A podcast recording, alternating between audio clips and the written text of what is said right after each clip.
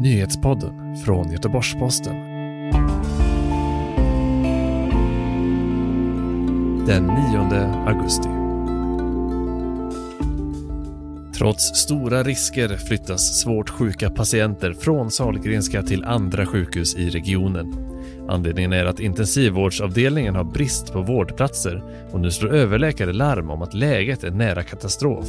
Mer om det strax, men först tre av dagens viktigaste nyheter. Regeringen har tillsatt en utredning som ska se över om det går att införa ett gemensamt biljettsystem för all sorts kollektivtrafik i landet. Miljö och klimatminister Isabella Lövin från Miljöpartiet säger i ett pressmeddelande att ett gemensamt biljettsystem kan göra det enklare för folk att göra klimatsmarta val i vardagen. Utredningen ska vara klar senast den 30 april nästa år. Italien står inför en regeringskris efter att det högerpopulistiska partiet Legas ledare, inrikesminister Matteo Salvini, har efterlyst nyval. Lega ingår i regeringskoalitionen med Femstjärnerörelsen, en koalition som har bråkat öppet i flera olika frågor de senaste månaderna. Efter Salvinis utspel svarade premiärministern Giuseppe Conte, som inte tillhör något av partierna, att Salvini måste försvara sitt beslut att tvinga fram en politisk kris. Ho già chiarito nel corso dei colloqui.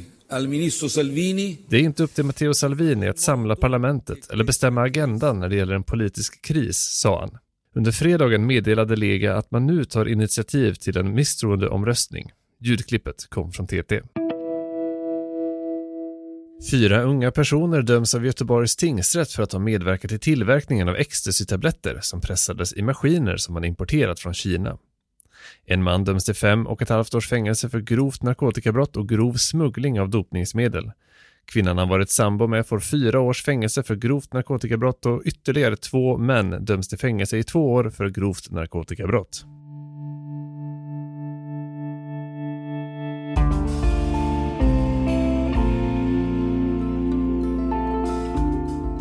Läget på Salgrenskas intensivvårdsavdelning är nära katastrof. Om det larmar nu överläkare på avdelningen. Trots stora risker tvingas man flytta svårt sjuka patienter från Salgrenska till andra sjukhus i regionen. Anledningen är brist på vårdplatser och personal.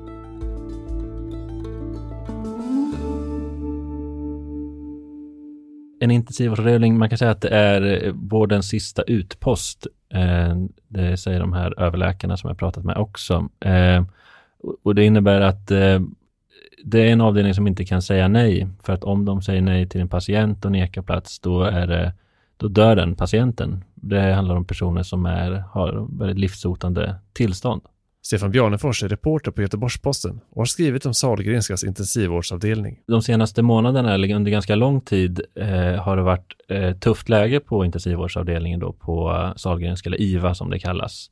Och eh, sen så under sommaren har det blivit än värre. Och eh, de överläkare som, eh, som jag har pratat med säger att läget är katastrofalt och att eh, de eh, liksom tänjer på gränsen till vad som är patientsäkert. På vilket sätt? Alltså varför är läget katastrofalt då, som de beskriver det? Grunden är väl egentligen att det inte finns tillräckligt med öppna vårdplatser. Och när man pratar om vårdplatser så, så tänker man ofta på sängar, man tänker på eh, alltså fysisk yta sådär, men det finns ju. Eh, problemet är att om man ska, man kan inte bemanna upp de här vårdplatserna tillräckligt eh, med eh, intensivvårdssjuksköterskor, för det har man inte lyckats rekrytera. Och då eh, får det till följd att man inte kan lägga in patienterna på de här tomma sängarna och koppla upp dem till den tekniska utrustningen. För att ja, personalen finns inte helt enkelt. Det är möjligheten att ge vård som saknas. Då. Precis så. Är det så att trycket har ökat på avdelningen eller handlar det bara om personal? Eller finns det två faktorer här? Ja, men det är de faktorerna som samspelar så att eh, Samtidigt som trycket har ökat, det har skett en, en centralisering av vården kan man säga i mm. Västra Götalandsregionen, vilket innebär att särskilt eh, högspecialiserad vård och avancerade patienter då, som IVA får ta hand om, eh, det, det skickas till Sahlgrenska från andra sjukhus i regionen. Det kan vara Borås, det kan vara uppe i Uddevalla eller Skövde. Och då ökar ju trycket då, inflödet av patienter.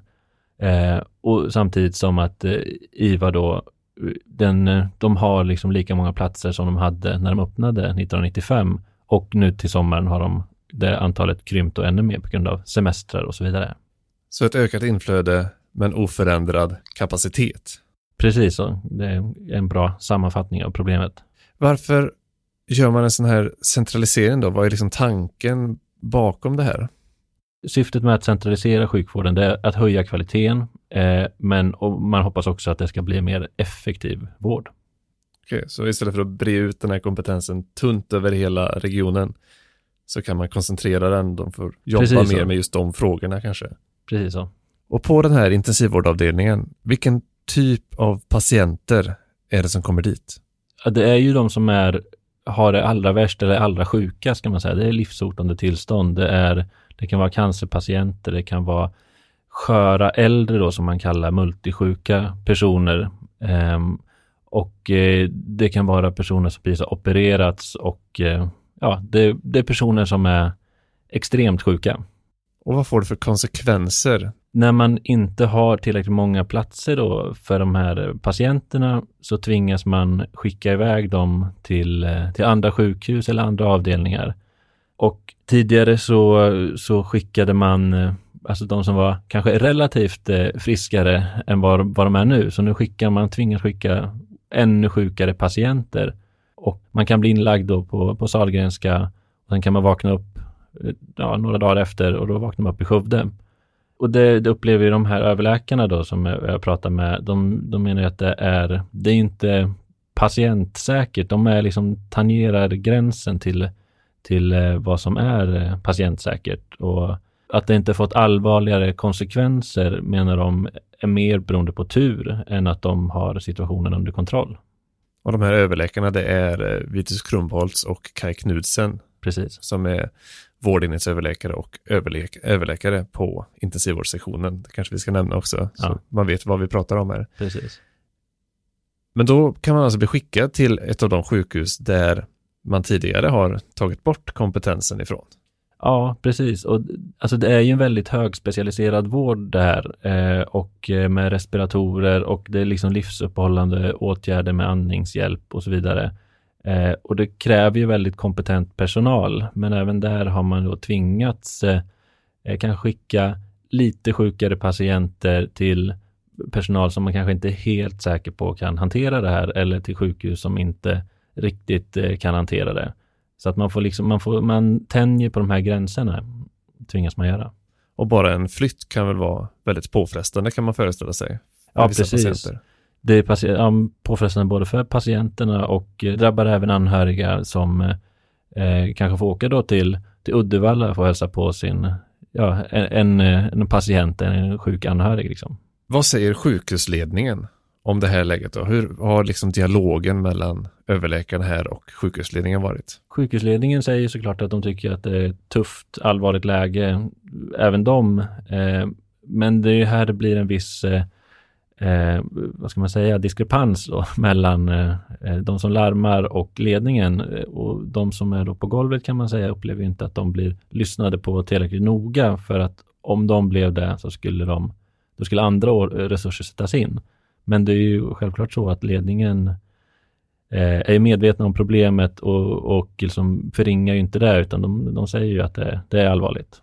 Vad har de vidtagit för åtgärder då för att lösa situationen? På kort sikt så de här överläkarna ansökte om att eh, gå upp i stabsläge då på, med anledning av situationen. Och det Eh, innebär stabsläge. stabsläge, det, då, sätter man sig ner på sjukhusnivå och ser över de gemensamma resurserna, man kan göra det på regionnivå. Eh, och eh, man gör som regelbundna uppföljningar hur man hanterar problemen. Liksom man, man kraftsamlar kan man säga, från Mm. en, en högre nivå. Men när de ansökte om det så fick de nej. Okej. Och, det är inte särskilt vanligt att eh, efterfråga stabsläge. Vitus Grummål sa att han, det har aldrig hänt förut. Så det ger liksom en, eh, en, en bild av hur, hur läget är. Man fick nej då. Fick- Gjordes det några andra åtgärder? Ja, man, eh, man gjorde någon typ av, eh, alltså stabsläge kan man bara göra på sjukhusnivå då, så att man gjorde något liknande fast på en lägre nivå. Man samordnade intensivvårdsavdelningar eh, över regionen och hade avstämningssamtal då eh, varje förmiddag för att se över läget och hur man kan hjälpa varandra. Eh, och eh, nu har läget lugnat sig något så man har, liksom, man har tagit ett hack ner från den, den åtgärden och, ja, och har lite lugnare nu då. Men just frågan kring vårdplatser och resurser, vad säger ledningen om det? De säger att läget är tufft, men eh, att det kommer bli bättre. För till, till hösten så har de anställt eh, tio stycken eh, sjuksköterskor som kommer i tjänst och de kommer kunna öka antalet platser då på IVA från eh, 14 till 16 och sen så till 18 förhoppningsvis. Ehm, så att eh, de, de jobbar på det säger de. Det är alltså fyra, på sikt då fyra extra platser. Räcker det enligt överläkarna? Det gör det ju inte, tycker de, utan eh, de ser att det är ett större problem det här att um, um, alltså när tio sjuksköterskor till exempel som ska bemanna de här platserna, de tycker inte att det räcker utan Kaj Knutsen säger att eh, det snarare behövs 60 stycken, att eh, 10 stycken är en, en droppe i havet i sammanhanget. Det behövs ju naturligtvis långt fler intensivvårdssköterskor. Mm. Långt, långt fler. Jag, jag tror jag räknar med att ta tum pekfingret. Det kanske behövs 60 till. Mm. Och så får man liksom sådana besked. Ja, vi ska trappa upp och det kommer tre nya. Det är så enormt stort. Du såg att vi har över 2000 mm. patienter per år. Mm. Alltså det, det, det räcker liksom inte med en, två, tre till utan det måste till ett ordentligt grepp. Det är ganska stor skillnad. Ja, verkligen. Eh, och eh, så då, då menar de att man får väl göra ett, ett val här. Antingen så får man eh, eh begränsa det uppdraget som IVA har. Eh, till exempel med centraliseringen, att man ska ta hand om patienter som kommer från andra orter. Eh, eller så, så får man se till att bemanna upp ordentligt.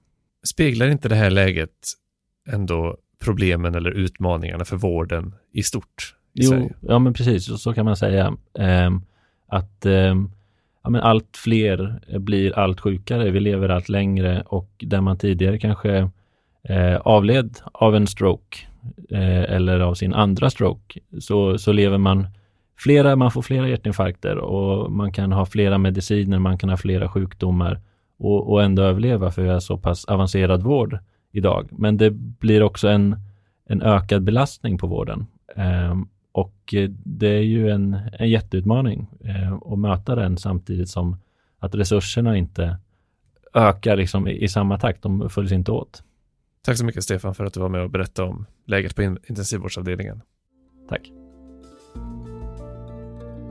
Du har lyssnat på Nyhetspodden som sammanställdes 15.30. Jag heter Andreas Granat och vi hörs igen på måndag.